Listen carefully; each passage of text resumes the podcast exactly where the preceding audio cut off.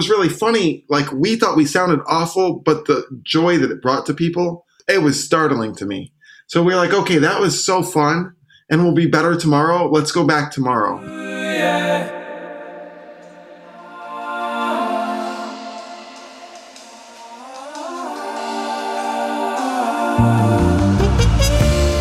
Welcome to the Gig Boss Podcast, where musicians go to learn how to navigate the new music economy. My name's Adam Meckler, and it's my mission to get you the tools to have a thriving career in music. And to that end, today we've got Wayne Tucker on the show. Now, Wayne's done stuff like play with Taylor Swift and tour with Eric Hutchinson and all kinds of incredible stuff. He plays with Brass Against, he's got his own band, but what I really love about Wayne is that he is not just a trumpet player, he's not just a piano player, he's not just a violinist, he's not just a vocalist or a songwriter. He's all of those things, and his music really incorporates all of those things. So we dig a little bit into his music. But one of the really beautiful things we talk about is his experience during the pandemic playing out in uh, the park in New York City and how transformative that experience was on him and the community there. It's a beautiful story. I think you're going to love it. Without further ado, here's my conversation with Wayne Tucker. So, how's it going, man? Man, just tip, typical uh, trumpet player life, I'd say. Yeah, I don't know. You know, it's like after really digging into your music, I don't know if I would call you a typical trumpet player. Yeah, yeah. I don't think of myself that way, but I guess just lately I just been, you know, bopping around doing different gigs. Yeah. Cool. I, Yeah. I saw you uh, first. I don't know if you remember meeting me. Do you remember Yeah, meeting me? of course I do. It was at the Dakota? Dakota, yeah. Yeah, I think yeah. I met um, your wife, and then she was like, "Oh, my husband's a trumpet player." Yeah, yeah, totally. And Yeah. we, we really dug your your playing, and so I was like, man, we got to go back there and meet them. Uh, Yeah, thank that's great, you. man. It was uh, it was a fun performance. Are you still Okay, I, I can't pronounce her name. What is her? How, how do I pronounce I'll be her on, name? I'll be honest with you. The proper way to pronounce it, I can't really do it. Yeah, So I just call her Surreal, like Yeah. S U R R E A L. But uh, surreal. Yeah, Yeah, but really, it's like surreal. It's like some other surreal. Yeah, Cyrille, yeah, yeah. Like I really, I feel like I'm pretty good with that sort of stuff, and I cannot say her name. I've yeah. practiced Are you, so many are you still uh, playing with her at all? Um, we haven't been torn as much. She's been torn with some other guys, but we have been doing a week at Birdland the past like three years, something like that. And I just played on her on her last record. I don't know when it's coming out, but uh, but yeah. So we're we're always working together and always collaborating, but uh, not not in the way of like okay, we're gonna go on the road for four or five days every week for the next six months. Yeah, sure. Yeah. Is that like, is that like things are ramping back up after COVID? Is that the reasoning behind that? Do you think, or did it start to dip down before COVID hit, and now Oh. you're functioning in a different way with her band? Oh yeah, just functioning in a different way. So we we went to school together actually. We were in the same class at SUNY Purchase, and we've been playing off and on since then. So I guess I guess we met each other 17 years ago, and Okay. uh, yeah, Wow. we've been playing off and on, you know, the the whole time. So to me, that's like a lifelong friendship and musical partnership. That yeah, you you get a you get something. You work together, then you go do some other things, and you come back when you have some new inspiration. Yeah, dig it. Yeah. Cool. Hey, so I'm curious, like when you went into purchase, did you go in with the mindset that like I'm a whole musician. I play trumpet, I play piano, I sing, I am a composer, I'm a songwriter, I'm a lyricist. Or did you go into school like that or was that did that take time to develop? No, no, that actually took time. Um, so my first instrument, which I never studied, was piano. My parents both played a bit. My aunt was a, a gospel church musician and, and also a school music teacher. Um, so I just kind of started playing piano when I was like two or three. Just they put it in front of me and said, "Hey, have fun." And my dad would put on all sorts of different music. Like I believe the first song I ever learned was a Grateful Dead song on the piano. Oh wow. I don't even know what it's called, but I, I know what it sounds like. Um, cool. yeah, and it went from there to he put on some Herbie or some Miles or Chick Corea, but he also loved things like Sly and the Family Stone and hmm and James Brown and Aretha and all sorts of things, you know. So we just kind of he would just put the music on, we'd play along. So I started by doing that, and then I started playing classical violin because my brother was Oh, a, that's right, violin. I saw that on your Yeah. list of instruments. Yeah. Yeah, so I started playing classical violin because my brother was playing classical viola, and he's a bit older, so I would always kind of follow him and the thing he did. And then he started yeah. playing saxophone, and I saw him with the jazz band, and I was like, oh, I want to play a horn with him. not even thinking like, oh, I could play the violin or I could play the piano. I just wanted to kind of be, you know, in the same realm as him, even even within the group. And so when I went Yeah, to cool. school, yeah, when I went to school, I had really been like focusing on classical violin and both classical and jazz trumpet. But Mhm. I kind of knew in my heart that I was trying to be a jazz trumpet player at that point. If Yep. yeah, yeah. So are are the strings then on your uh, "Wake Up and See the Sun" record? Is that you guys? that is not me. Um, Okay. because to be honest, I didn't play much violin from college until the beginning of the pandemic. But then on my most recent record, which I made at home, that's me. Um, Okay. And then I got an EP coming out that I play some strings on, and then I got a studio album that we've rec- recorded a couple years ago, actually, that I haven't put out yet, but I might put it out. It's one of those things that just, uh, yeah, I'm just not ready for it yet for some reason. Yeah, yeah. That's But- cool. I mean, the- I, I dig that. Yeah, there'll be a few things where I play violin on it for sure. Cool. Yeah. Yeah, I was wondering about that uh, the string section record, and yeah, I, I just listening through your your discography in the last week or so. It's been fun to to kind of like you know your when I was a child record. It's like you've got guest singers that sing on the record, but I Yeah. you're not you don't sing on that record, right? Correct. Do you sing on that record? Yeah, you're- you're correct. So then it's like the next one.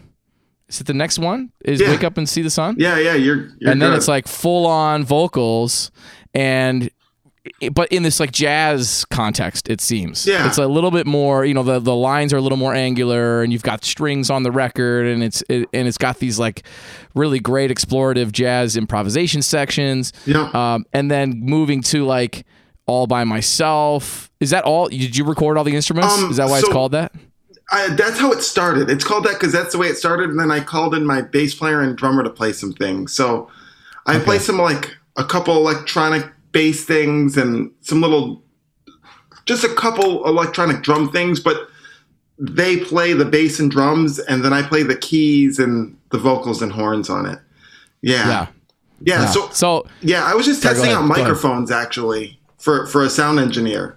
And he was like, "Hey, can you try this microphone?" And so we just tried it on a few different instruments, and that's how the first track of that started. And we're like, "Oh, Ah, this is cool. Let's just let's just keep going." So that Nice. that was like you know maybe two hours was the first track, and all I needed to do was add drums. And I was like, "Wow!" I just was like just screwing around. I, I it was a song that I had written, but I never really had played any of those lines or sang background parts or anything like that. And we just kind of kept flowing with it.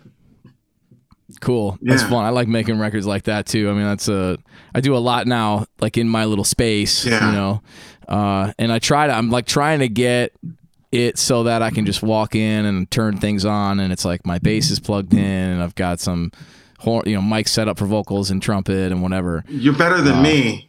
Mine, mine wasn't quite so set up. It was literally just like, okay, this this is what we're doing today. Let's, yeah, Yeah. So then, encouragement, um, which came out in 2021. yeah, that record now you've lost the like at least on the genre list that I'm looking at it says R&B soul and not jazz so you're and and it does feel like you're leaning heavier on that than on the jazz side but there's still like trumpet solos and stuff like that Yeah. so why why the change in genre is that is that was that also a process for you internally in addition to being like well it sounds like this so I should call it this Um, I think that I probably labeled it that just to try to get on playlists that maybe had more potential for growth. Um, And I, I felt like I could reasonably put it there, and people wouldn't be like, "Oh, that's not what this is." Um, I would say my own personal feeling towards it was that my freshman year of college, I just remember listening to tons of music. So, Hmm. yeah, I think we're probably about the same age. I'm 35. yeah I'm 38 I'm a little bit older but yeah Okay, so so when we were when we were growing up, you'd have to buy a CD or even a tape, you know, to to Yeah. listen to it and to to get the material. Like I remember hearing about people and then going, "Okay, I need to go buy a CD of theirs." So that Yeah, I you gotta save up money. Yeah, exactly. So yeah, from a young age I was like delivering this Sunday newspaper or like playing gigs, you know, like at nursing homes and parks and Yep, stuff yep. around. I grew up in Syracuse, so I was just doing like gigs Okay. there and and little jobs here and there to try to get money to to buy CDs. Really, that was like my main motivation was to Hmm. buy CDs and to try to just check out the material. And when I got to college, they had this thing that was like everyone on the same network could listen to each other's iTunes. And so I just went crazy with that. I was like, whoa, I don't, I could just listen to someone else's iTunes and, and I could, so I just went crazy and I went, I realized that the music that I liked, like everything that I filtered through, everything that hit me the deepest was, were the things that my dad played for me as a kid. So it was somewhere between soul, jazz, R&B, funk, gospel. Mhm. It was in this sort of realm. And I feel like that's when it really hit me that I understood, okay, this is my thing. It's not necessarily straight ahead jazz or traditional jazz or like I love all of it. But m- my favorite jazz stuff is actually jazz fusion. Mhm. Like there's just, I don't know, it, it, it hit me that that was, that's my, yeah, that's really like what I, the world that I grew up in. And, and so I understood that, but I was still in jazz school and then I moved to New York and there's a really big, um, I don't know how to say it, but people people put a big importance on being able to play the what they call the tradition. I don't know where that begins and ends, yeah. but It's a tough one, man. yeah, because I'm like to me, the tradition is like you could spend your whole life on it, man, and never, never, you know, Yeah. never get deep enough. yeah, because I'm like, okay, well, what what's the beginning of the tradition? Is it is it Louis Armstrong? Probably not, but I don't have recordings of the thing before that, and you know where Yep. where does that stop? You know, for our teachers, it usually would stop with people like Kenny Dorham, Freddie Hubbard, and Lee Morgan. But what I also realized was those were the people that were popular when our when my teachers, who were say like in their late 40s or early 50s, when they Yep. were coming up. So to me, my Yep. tradition was Roy Hargrove and Nicholas Payton and Wynton Marsalis. You know, so I, I don't man. know. I, it just kind of hit me like, okay, the things that that hit you are the things that really hit you. And as much as I love the things from the past, these other things were a part of my upbringing. Like they really helped Yep. to like raise me musically, and those were the things that hit me most. So I was kind of Yeah. caught between those two places of saying, okay, I need to know all the older stuff, like whether it's say from like Freddie Hubbard or as far back as Louis.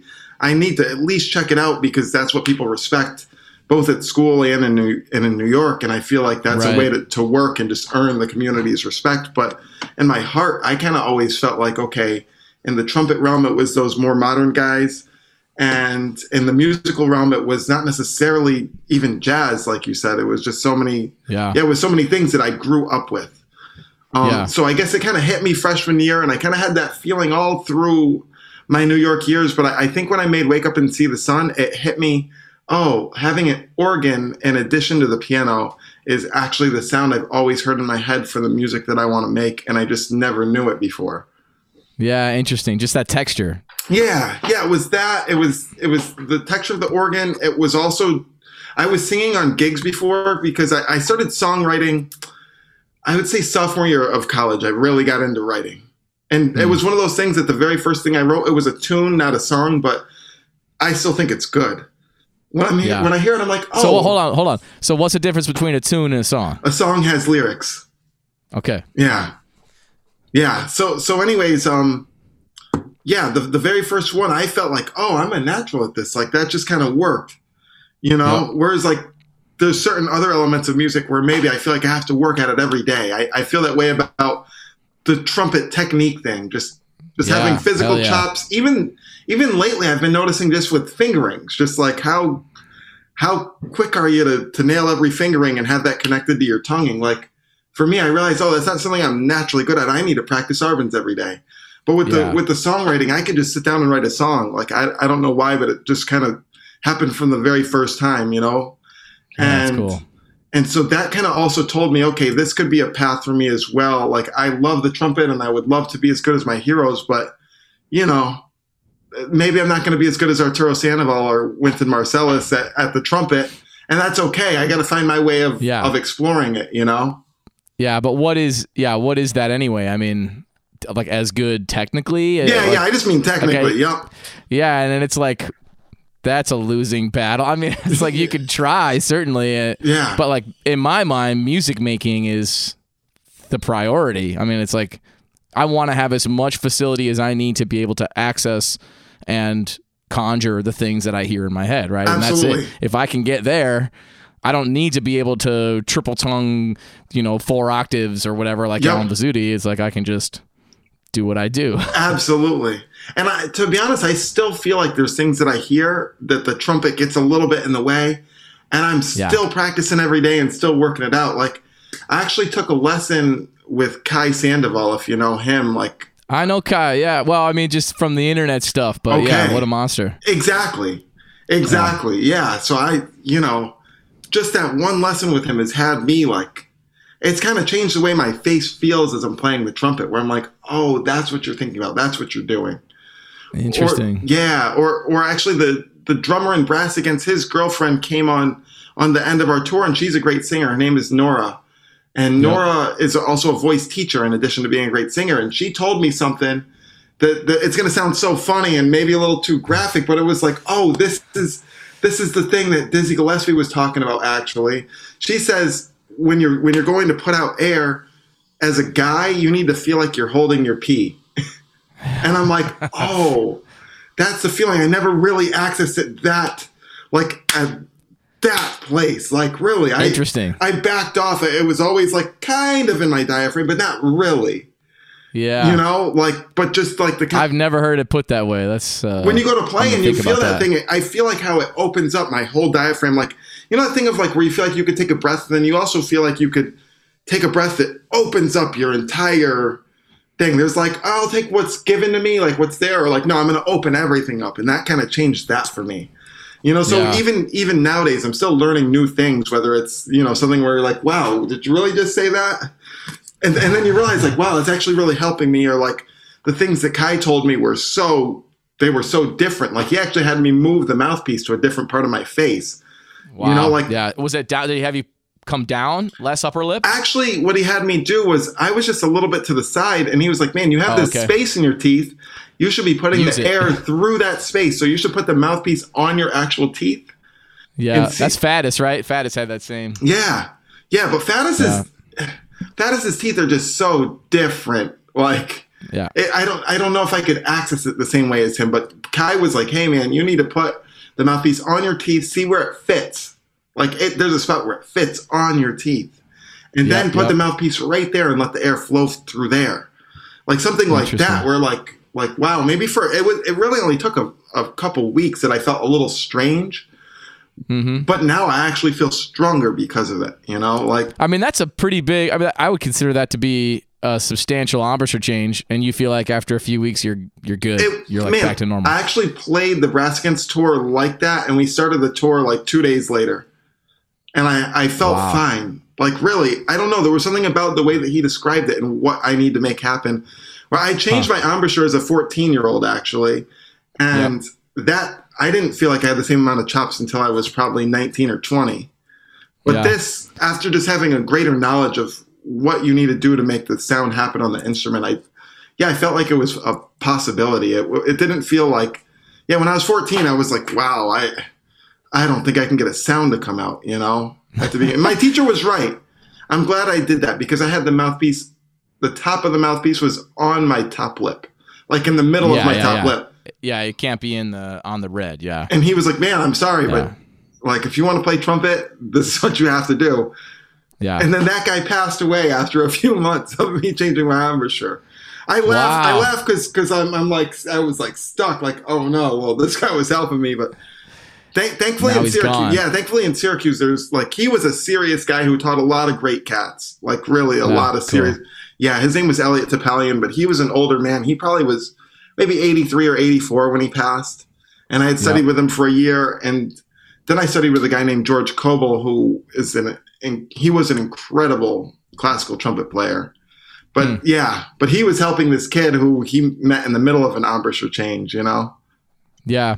You know, I've always felt like we're not ready for some of the things we learn when when we go to music school, you know, when we go to the college for for music or jazz. It's like we learn some things, but it's not until 5 or 6 or 10 years later that you're like, "Oh, feel like I understand what they were trying to say now." Or like Oh, you yeah. hear it in a different way from somebody else and and you're like it, it just a light bulb goes off, you know what I mean? Absolutely. I've had that with harmony, with bebop, with you know, it's like a lot of things where it's like I just wasn't ready, Yeah. and it's like later on I was ready. You know. Yeah, yeah. That's that's very interesting. Yeah, some things I felt like, okay, I know all this. Let's let's get going. Like, when are we going to learn something in class? And then the other half, I'm Yeah. like, the other half, I'm Yeah, I like, was yo, but I cannot play these parts. Like, uh, like I know that we're supposed to play this in the big band right now, but like, I cannot play this. This is, you know, yeah. I definitely had both feelings. Yeah, it's fun to be encountered with that. I mean, I was encountered with that as a professional. When I got the Youngblood Brass Band gig, it was like, oh, I have to, I have to like tut tut tut tut tut tut tut on double G. Like, Jeez. I've never been able to do that before. Yeah. All right, here we go. I got to figure this out. You Yeah. know, was just like out of out of straight necessity. You know, I was like, all right, here we go. Yeah. You know, and somehow, somehow figured it out. And when you're touring, like that band would tour for five, six weeks at a time, Yeah. and you're playing basically every night. So by the end of it, it's like you figured it out, even if you didn't have it going in, because it's For sure. you're like Hercules. You know, you're playing so loud and high every single night. uh, For sure. into some kind of routine. Yeah, I've heard that from a lot of people that that's just like whatever you had to do, that's the thing that you got good at, you know? And yeah, I, I wish that we would have understood that from a young age because then you just jump into the thing instead of being like, oh, maybe I can maybe try this. It's like, oh, well, I have to do this. Like, Yeah. Well, I think about that with students a lot. Like I work with a lot of students and a lot of students that come into like at my job here at Michigan Tech where I run the jazz program. My students come from a lot of times small programs or they're not and none of them are music majors. I have no music majors here. They're all like engineering majors. Wow. And it's like, "Hey, let's just jump right into improvisation. Let's jump right in. Let's not think about it. Let's Yeah. not, you know, it's like, and especially if you if you can get to them in fifth, sixth, seventh grade and do that kind of stuff before they're self conscious and worried about what people think. Yes. It's like the improvisation thing just happens and then and it flows and they and they gravitate towards it much much easier, which I think is really interesting too. Absolutely. Yeah, it's that's a pretty wild thing for me to see because that was part of my beginning of music was improvising. Even before Yeah. understanding harmony or like even thinking of, oh, I need to match the sounds with what I'm playing. I was like, all right, they're doing their thing and I'm going to do my thing, you know, like Yeah. to, to see some people who have an incredible musical skill, like an incredible musical level that yeah, it's hard to just jump in. Yeah. So Yeah. yeah, you're right. To get people young is is the way. Yeah, it's big. Uh, yeah, I'm thinking too about your the the music you heard from your dad being the thing that's really influential for you and that you sort of gravitate towards now. And I, I had a really similar experience too with with the music that my family grew up. It's like my mom really loved the symphony, but my dad would listen to like the Temptations in Chicago and Yeah. you know like he'd be he'd turn on the James Bond theme and he'd be like get out your trumpet Adam play along you know?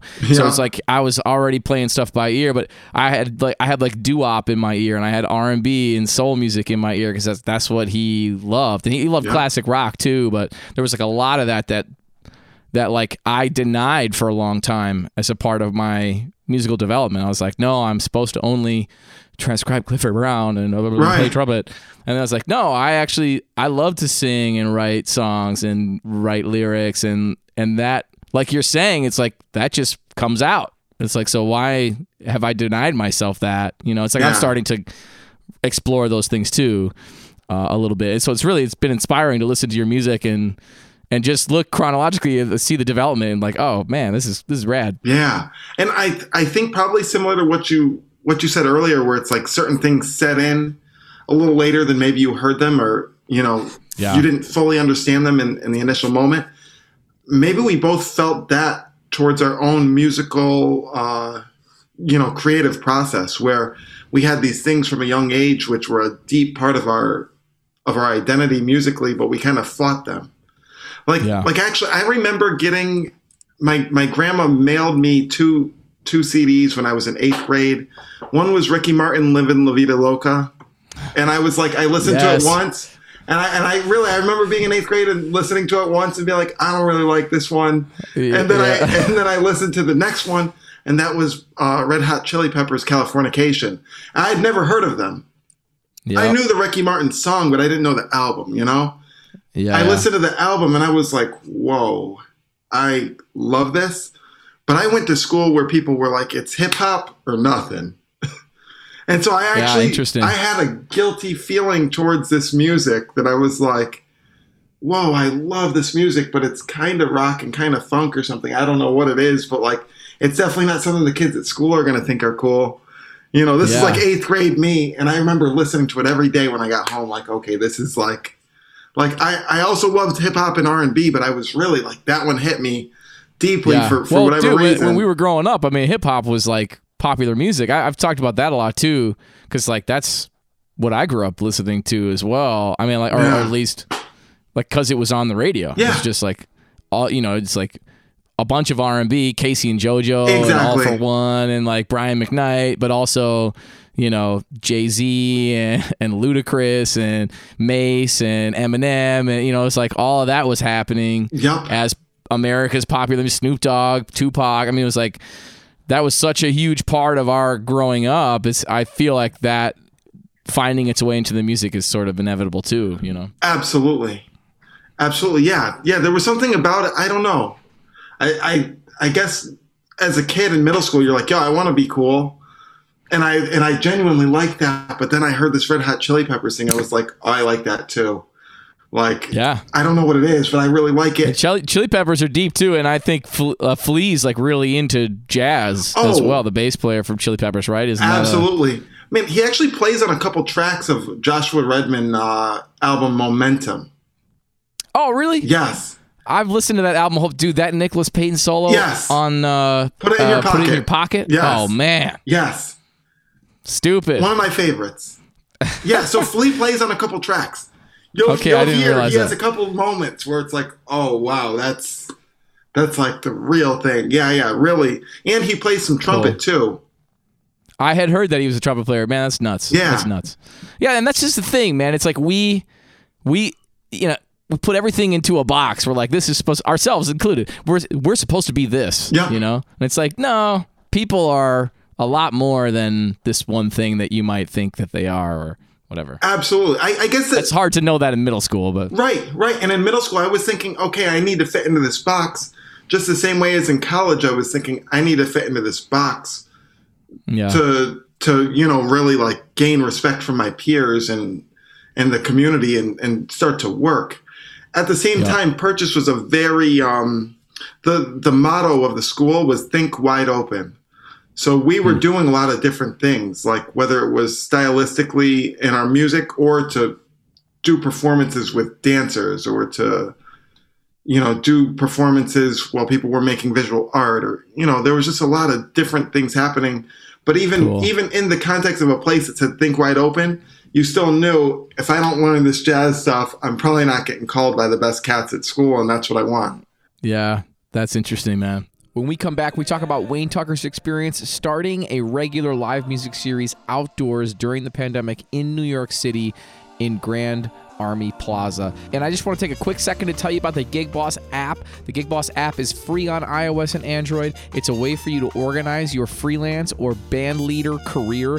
It's a great way of creating groups and creating events and organizing people and organizing details of events. In the app, you have a scrolling chronological feed of gigs. And if you click on one of those squares, so this is new this month, if you click on one of those squares, you can see everyone else who has accepted the invite to the gig, you can click on their name and you can contact them. So if you're like running late to the gig and you need to text somebody in the band or in the group that is there at the gig already, their information is right there in the app. We've recently added that you can add these things to your Google Calendar. Also, you can pull up addresses and you can pull up Uber or Lyft. So those things are all happening now in the app. We're adding more stuff as we go. We're going to start building the books side of the page, which is going to allow peer to peer payments, more in depth financial tracking, merch sales, sending 1099s to people who you've paid more than $600 to, and stuff like that. So stay with us. It's getting better.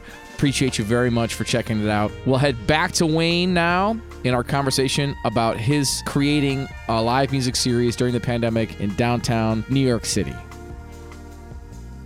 Can you walk me through how that came about? So this is like were you doing that before the pandemic hit or was this like a okay, so this was like a thing that happened kind of arose out of the madness. Yeah, absolutely. So here in Brooklyn, uh, everything was closed down, and the park was the place to hang. It was the only place people went. Like literally, it was.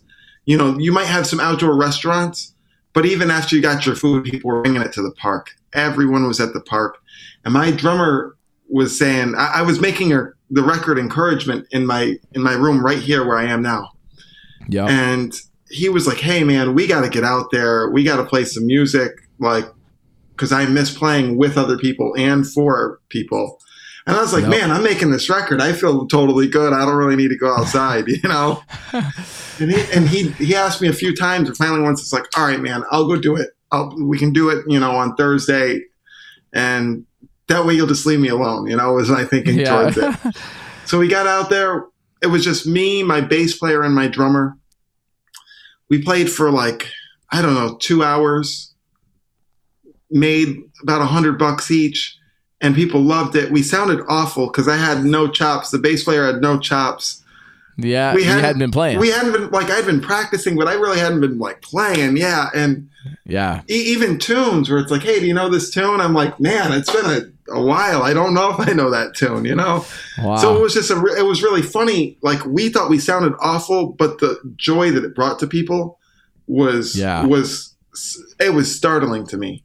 So we are like, okay, Hmm. that was so fun, and we'll be better tomorrow. Let's go back tomorrow. And we, so you did it two days in a row. it, yeah, literally the next day, and we were like, let's bring my brother. You know, Okay. like he's not doing anything right now. Like he'll have a good time.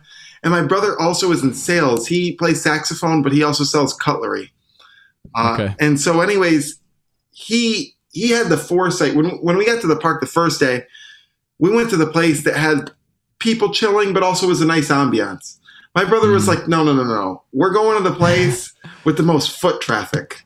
Yeah, where all the people are. That's like right. it doesn't even matter if they're standing if if no one stays there i don't care if they stay i just want them to Yep. drop a dollar in the bucket even if they keep it moving but some people Yep. are going to stay and they're going to create this whole thing he knew he just Yep. saw the vision of that so he's the one who said hey let's go right here and so that the place where we stand is the the main entrance there's a few different entrances but this is the very like main looking entrance of the park um and so from there, you know, we sounded a little bit better and we made a little bit more money. And the next day, we're like, okay, let's go do it. And we just saw it was a combination of getting better as a group, getting better individually, and seeing how much it uplifted and moved people. And then it brought the community together. Like, we noticed how, okay, this guy who was here a few days ago is now taking a walk with this other person who we who we met here. And then they tell us, oh, yeah, we met here at your concert. You oh, know, oh, cool. and then you just start to see how everybody is starting to know each other every day that we go to play. And it just became a thing where we arrive at our at the place where we go to play and there's people waiting, you know, with blankets and, and picnic Wow. baskets and stuff. And it's like, oh, okay. Like I guess we were really needed here, you know, and when people would Venmo us, Oh, that's beautiful, man. yeah, it was a process. So at the beginning, we just went out there with, you know, a, a bass drum case to collect money. Then at Mhm. some point, my brother was like, okay, we should make a sign that has our name on it. Oh, Sandwich board. I was going to ask when the sandwich board came into play. yeah. So that was maybe a week into it. And that was our drummer also loves to make visual art. And so he was like, okay, I, I want to draw us a sign. And he drew a sign, but the thing is, it just wasn't heavy enough to withstand the wind. And so Yeah. my brother, being the, the guy he is, he was like, let me do some research. And he saw that you could order a sign on signs.com. So, There you go. so for 75 bucks, we got a sign that's heavy enough to withstand the wind and artistic, but also legible. And, Yeah. and with a QR code on there as well, you Right. know? So it was like in the first like couple hours, we got more than an extra 75 bucks to pay for the sign. And it Yeah, just, there you go. yeah. So that was one thing. Then it was like, okay, we should get, we should get a light for the sign. So that when it's getting to be dusk, people can still see that. Then it's like, okay, well, you know, we ha- we're playing acoustically, but it might be cool to have our keyboard player play. And I know it's it's not technically legal to play music with without amplific or with amplification without a permit in New York, but we saw some other people doing it in the park, and and my best friend, I knew he had some battery powered amps. So it's like, okay, let's hit him up. Maybe I can sing a bit when we get an amp. And our me and my brother's roommate David is a great keyboard player you know and i had played a lot with him in the past but in the years leading up to the pandemic he was always on tour so even though we hmm. lived together we never really even saw each other Yeah. much yeah. less to get to play together and so he was like oh man i'm like i've been itching to play i see what you guys do every day and like i want to get out there so as Yeah. soon as he got out there it became a whole other thing you know and Wow. yeah. And then we realized, oh, having two keyboards is actually really cool in the band. Just like on Wake Up and See the Sun, we have organ and and then some keyboard and piano. And then we Yep. we found another cat, you know, who was who was staying in the city and someone who we played with a lot, Addison Fry, to come and play, you know, the other keyboard part. And the two of them, they actually they had gone to Juilliard at the same time, maybe back to back. I don't know. They I, I just knew that they knew each other, you know, through Juilliard and that they would they were gonna be cool. You know, Yeah, yeah, it's like yeah. inviting two trumpet players to play on a gig. It's like it might be weird, but not if the cats are cool.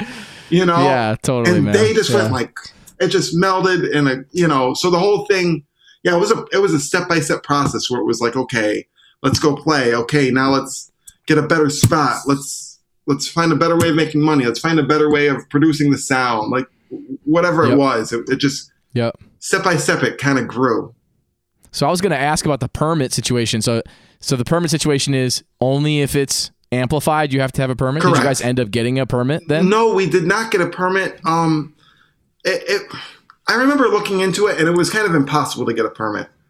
Like Yeah. just like it it was either something like you need to be a veteran, or you need to have some sort of like, I don't know, some sort of like thing that you need to win. I don't know. It was just like you can't just go out and you can you can reserve one for a couple of hours, Yeah. like three months in advance. But I'm like, I can't pay two hundred dollars for a permit and then to find out that it, it's going to rain that day.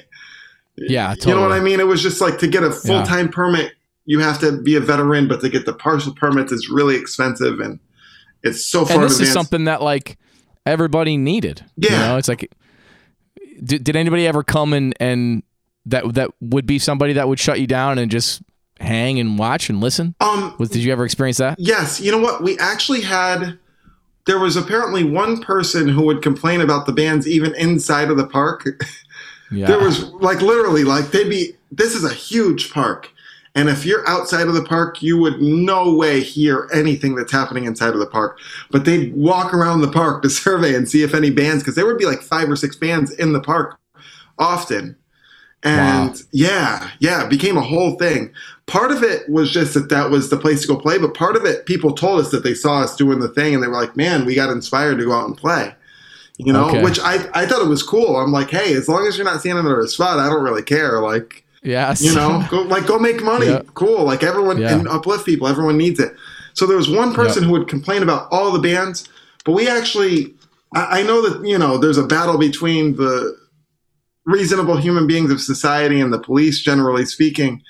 But I gotta say, the two guys who were on patrol there in that area, they understood. They're like, hey, we have this person complaining. They're just kind of a pain, but uh, we see what this is doing and we actually like it. We dig your music. Yeah. We want to come see you guys play a, a show when things are open again. And so they would That's actually, great. yeah, they'd be very lenient with us. We had a great experience with them. Like, Hmm. which is contrary to any any other experience that I would say that that I I probably have had in New York with the cops. Like not not that they're necessarily always like you know going out of their way to to abuse their power, but you're on eggshells with them, you know? Totally. Yeah. And I've never really had an experience where I went, "Oh wow, you actually really helped us." you know what Yeah. I mean? And like I actually felt that. And I talked to some of the other bands and they said the same. They're like, "Yeah, those guys were like they were really cool and really helpful." And uh, nice, yeah, so we actually did have that happen. And I know that in parks all around the city that was kind of happening. That people Hmm. they were yeah, they they were lax about drinking outside. They knew that people just needed to go outside and be able to do something and so they would let people drink Yeah. outside. They would, you know, people behaved about as well as I could ever imagine. I would have predicted worse. That you Yeah. say, "Hey, let's amplify the music and let people drink outside." I'd have Yeah, been like, it's like, "Whoa!" Like, what could happen? yeah, I'm like, I I think I'm a pretty relaxed person, but like, I see the potential for disaster. But actually, I was totally wrong. Everything was great. Yeah.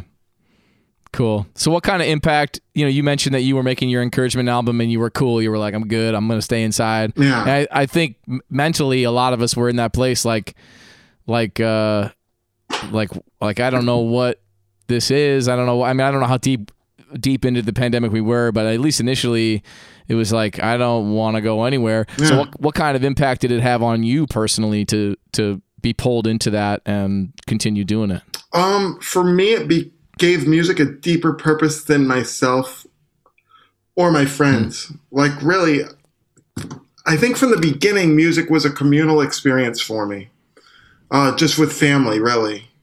At Yeah. first, it started with family, and then it was with like friends and with people at church and stuff like this. So it brought me back to the beginnings. The very first thing that I played for, uh, after you know people started going back outside a bit, um, was Mhm. a Black Lives uh, Matter protest, and Yep. we would play something, and people would chant the same, you know, the same melody back. And we Wow. and we'd play something and they chant it back, and I was like, oh wow, this is why we play music. It's not about how killing you are. It's about this thing of like, it signals war. It's Yep. welcomes the king and queen. It you know helps people to protest. It helps people to celebrate. It, Yep. It's a ceremonial Process emotion. Yeah. yeah, it's just it, it's a much deeper thing than than self which in some way in our field you have to think about yourself a lot otherwise you're not going to survive but it showed Yeah. me that okay i can actually survive even better It- it's like game theory or something you know where like if Hmm. if both people are looking out for themselves the ultimate outcome is less than if you both look out for each other and so there was something about Yeah. it yeah there was just something about it that it hit me like okay even the days that i'm tired or the days where it might be cold i thought about those people who came up to us or who texted me or wrote me on venmo or something and said hey i really needed that you know it's been a really hard week like i Yep. look forward to you guys every day. Like whatever it is when you go oh are we really going to go do this? Do i want to carry these drums? Like do i want to Yep. carry these amplifiers? Because you can't park very close to there. So it's it's a it was like a workout going there and back like really. Yeah. and Yeah. and sometimes you're like wow i'm tired. I don't want to do that. Oh no they need me. It's not about if i'm going to be killing today. Like i'm probably not going to be but it doesn't matter.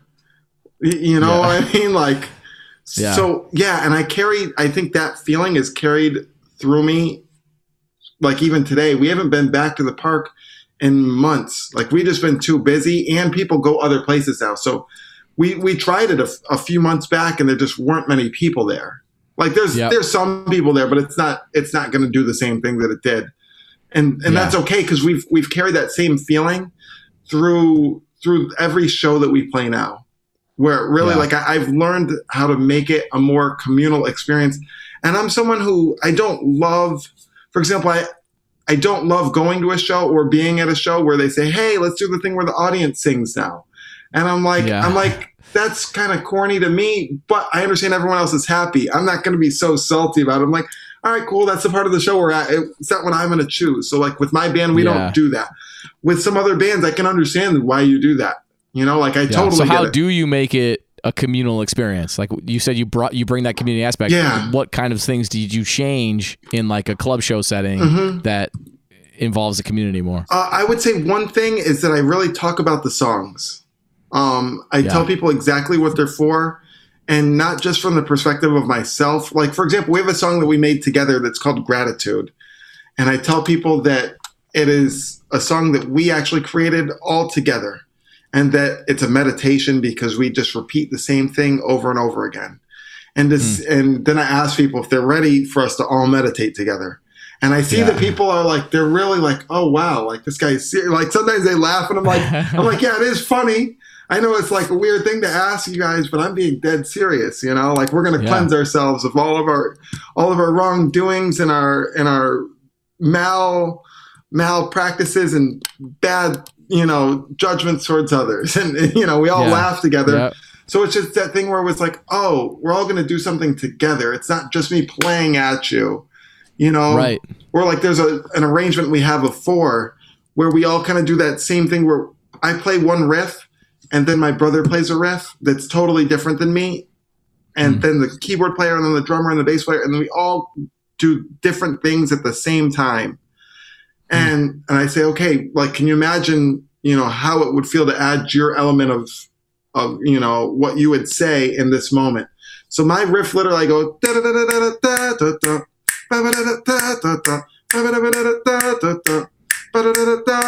my brother's da da da da da da da da da da and the bass player is dong dong dong dong dong dong and it just everyone has their thing that you do the same thing over and over again and to see Yeah. how people can find their own space in it whether they're just mouthing something to themselves or bopping along to it where it's like, oh yeah, it's not just us going, check out how killing it is.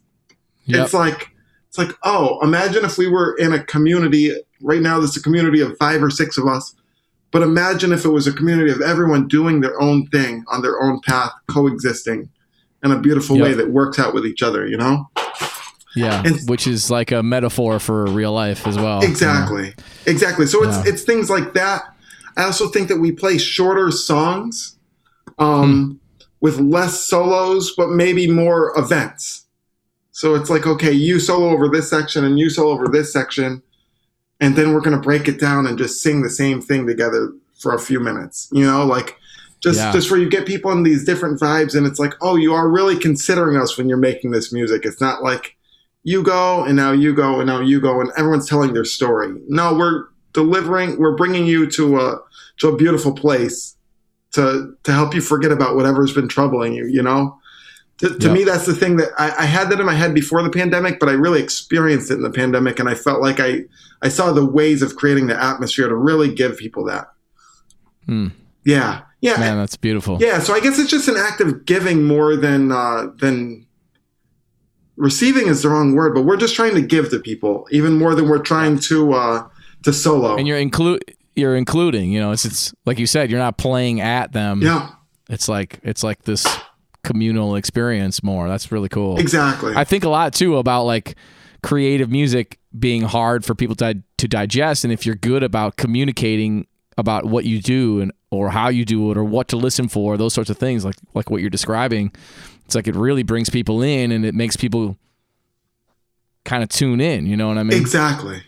In a different kind of way, you know. I can imagine myself even like in another avenue of art, like say to go see a modern dance piece or to go look at some modern visual art where I might go, okay, that creates a certain atmosphere for me or, or tells me a certain story, but like, I don't know, I don't know if I'm right. I don't know if I'm doing the right thing. I don't know if I'm, you know, like I've even had those questions people ask you, like, am I listening for the right thing? Or like, what am I supposed to do? Like, how's it supposed to make me feel? Like, Yep. I feel like yeah, even for artists, like to give people like like sometimes we, even we need the guidance. So to give that to people who really don't know anything about it is even more important. Yeah. Yeah. So then we're not just making music for people who study jazz, Yeah. which is a losing battle, you know, Yeah. in general. Yeah, yeah, for sure. Yeah. Cool. Well, I saw I saw too that um you, you had played with your dad a little bit on some of those concerts and Yeah. and I think you mentioned I lost my dad in 2009. It was sudden and unexpected and Oh, you know sorry to hear that. I yeah, thanks. I, I I saw that one of his final performances was with you on the street. That must be a meaningful. I mean, that must you must really cherish that moment. I mean, that's such a cool Yeah. thing to have experienced before. Yeah. You know. You know what? To me in that moment, it I had no idea, you know. I would say that it wasn't completely sudden that my dad passed, but I kind of I kind of felt it for about a month. You Yeah. know, I I went and I I had gone to play a show in Syracuse and I saw him and I was like, "Oh, dude, you're really not doing well." Like and he, and hmm. he's like, "Oh, you're just tripping." I was like, "Man, I know you. you know, like I can see this. This ain't going well. Like we got to do something, you know?" Yeah. and Yeah. and yeah a- anyways so that was probably three months before he passed so for you know this was so i, I didn't really know in that moment i just i remember that day because it was special we set up in a different spot which was actually right in my neighborhood it was hmm. like yeah that place like i live about a 25 minute walk from where we would normally play and this was a 8 to 10 minute walk from where from my my place and Okay. so we were hitting people like that I see on my street and stuff like that. And I was like, oh, this is special, you know? And my dad met a few of my friends. And I just remembered how people gathered around that day. Just the formation that it made was, it was really cool to me. It wasn't like scattered people. It was Yeah. like people formed a semicircle around us. And I was Yeah. like, oh, I kind of remember this vividly, you know, and I remember the conversations my dad had with people. I remember him dancing with a friend of ours. And I remember being like, this is so hilarious, you know, like, Yeah. Yeah. like, like, of course he's that guy because no one else was dancing in that moment. But he's like, we got to get this going. And it's like, we got to make this happen. So he's like, I'm, I'm going to lead it, you know? And people got into Nice. it. I just kind of remember that. And the fact that it was captured on video was the thing that, that like, in our childhood, we didn't have things that were on video. I don't, I can count on my hands the number of things that I've seen. Not even that I have, but just that I've even seen where where there's a Yeah. videotape of us. And I grew up playing as much sports as music. So like whether it was like a basketball or soccer game or like me and my brother have a couple dance performances that we were, you know, that were videotaped as little kids. I don't Yep. I don't think they're very good. They're probably quite humorous. But I'm just Yeah. saying, like, you know, it was a special event to have something videotaped. And to Right. me, I'm like, wow, if and when I have kids someday, it's great that I have that thing to show them, like, hey, this this was your grandfather, you know? I would like Yeah. I've actually just thought about that more than anything else. Where I'm like, wow, I just kind of feel lucky that I'll have the memory, but just that I have a videotape of the experience. Hey, we used to play outside. Uh, here's a New York Times article from when we did that. Here's some videos. Oh, and here's one where your grandfather actually played with us. yeah, like, that's very To- cool, man. To me, that's actually the main thing that I've thought of. It's like, Yep. yeah, Well, I mean, when I lost my dad, it, we, my wife and I hadn't had kids yet, and it was like my dad loved kids, you know, and he was great. We, he was big into sports. I grew up playing sports too. I played basketball all the way through high school. and okay. Almost walked on in college, but I started practicing trumpet like eight hours a day, and I was like, I guess I'm not going to be playing basketball anymore. I almost, I almost walked on in college too. But to, Oh, wow. but to be honest with you, I didn't even play on the high school team. oh, really? no, I say I say that because I would just go to the gym and play, and Yeah. and the people on the team were like, "Dude, we need you on the team," and I'm like, "Nah, I'm, I'm good. Like I've seen you Yeah, guys. You guys are really bad. This is Yeah, it was SUNY Purchase, okay? So I'm not saying Yeah, that it was at Syracuse University. Like, yeah, like yeah, Yeah. I, I say I said it jokingly, and I'm like, I almost walked on, but like, yeah, our team was so bad. yeah, yeah. That's funny. Yeah, we. Uh, I play. You know, in high school I played traveling, traveling ball and stuff, but. AAU, yeah, yeah, Yeah. We won the whatever championship game in Peoria, Illinois. Oh, okay. uh, as as eighth graders, and then it was you know then I continued to play traveling all through high school, but um, yeah. peaked in eighth peaked in eighth grade. That's I understand you. I, I, actually feel the same way about. Well, actually, no. This last tour, I got much better at basketball, and now I have an adult mind. I just played basketball on this 11 week Yeah. tour every day. I found a, a court in whatever Yeah. city I was in. Google Maps really hooks it up in that way. yeah, man. I you know I play I actually play a lot still, and I I uh, I was always good, man. I could always play. I could always shoot. Yeah, see the floor. But I, but the reason I say that is because like, man, when when my dad passed, the thing that I thought about was like, ah, he's not going to be able to play catch with my boys, and he's like, I've got two boys now. It's like he's not going to be able to watch the. You know, he's a huge Steelers fan. He's from Pittsburgh. My mom's from Pittsburgh. yeah, So it's like it's like we're not going to be able to watch football together. So it was those things really that. Uh, hurt the most, you know. It's like I have obviously I have all these memories, and we do have a lot of video of us from when we were kids, and yeah. from when you know when I was in high school. I did. I got. I actually brought a camcorder to back to my house just before my dad died. Like the year before my dad died, I brought a camcorder and I filmed him saying a bunch of stuff. I didn't know. I didn't know that he was going to be gone. Yeah. You know what I mean? But it's like we have. It's like we're lucky to have that stuff for sure. Yeah. That's I'm I'm glad because if my dad had passed in 2009, I really don't know. Like, yeah, there'd be a couple performances of my dad. That's it. Yeah. That's it. There'd Yeah. be nothing of him just like talking and telling us stories. But now on my phones, I you know Yep. that's really what it is. Yeah. It's cool. It's beautiful. Yeah. Uh, hey, so I'm curious uh, what you got coming up. You said you recorded some stuff uh, for Surreal. Do, do you have, Yeah. you're working on another record yourself? Yeah, yeah, yeah. So we have a record that is almost done. Um, that we made in the studio all together. The band that we played outside, Oh, cool. which is my band. Like before that, it was like, yeah, I would play with those guys, and we had a band. But now there's slightly different members because a couple people left the city, and then I added some other people. Um. Yep. And that, that was really our pod, I should say, of people that I was hanging out with. Remember when it was like, oh, you can safely see a few people if you only see each other? right. That was my pod, yeah. you know? Um, Yep. So we have a record that we're going to finish up. We have literally probably, we got to sing one one lead vocal, a few background vocals, and some percussion. Everything else is done. Um, Nice. And then my guy who mixes and masters, he is, I don't use this lightly, he's literally a genius. Um, you should check out his speakers, his monitor company. Um, Huh. Yeah, I'll. What I'll, is it? Let me. Uh, Man, I am spacing right now as to what they're called, but I'm gonna find it and send it to you. all right, cool, and Yeah. we'll link it in Oh, the show oh, notes. I know what it is. I know what it's called. Yeah. Ex Machina. Ex Machina. Yeah, Machina. Ex Machina. Okay. that the the monitors are unbelievable. So he he like designed Yes. them and builds them. Yes. Okay. Unbe- My students here at Michigan Tech do that. They they take like a transducer theory class and they have to build speakers as part of the. He'd be a part of the great person to talk to.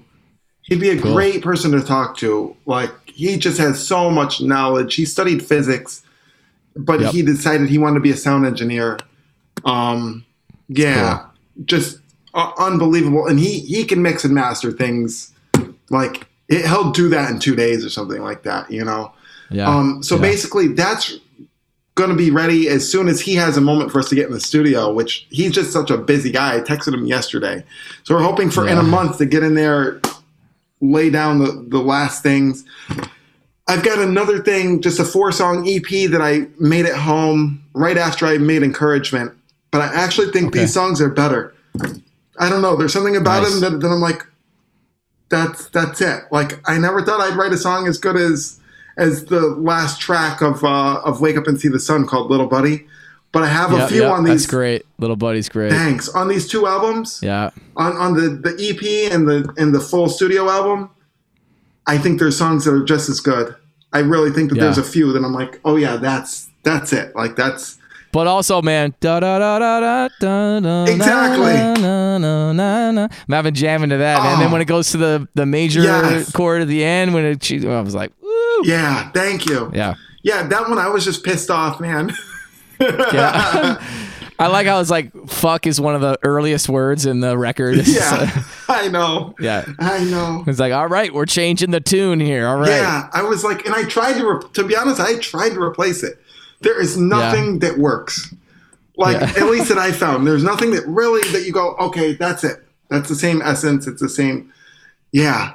Yeah. So, anyways, uh, the four song EP is being mixed right now by a, a great drummer who became a sound engineer recently. Um, and he's so excellent at it that I was like, I got to ask my man to hear his perspective. And he actually sent me one of the tracks uh, just before we hopped on here. So I'm going to listen to it right after, like a mix. Oh, nice. So yeah, I, Awesome. my plan was just to say, okay, here everyone, here's an EP, enjoy it, and then to really promote the album.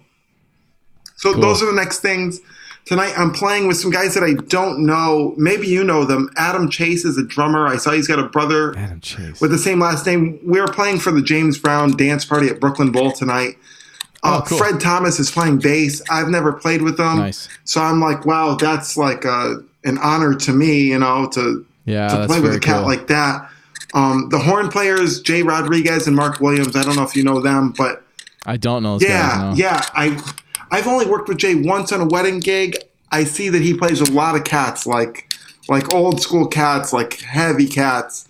Mark Yeah. played played or plays in the Basie band and has for a long time. Um, trombone cool. player.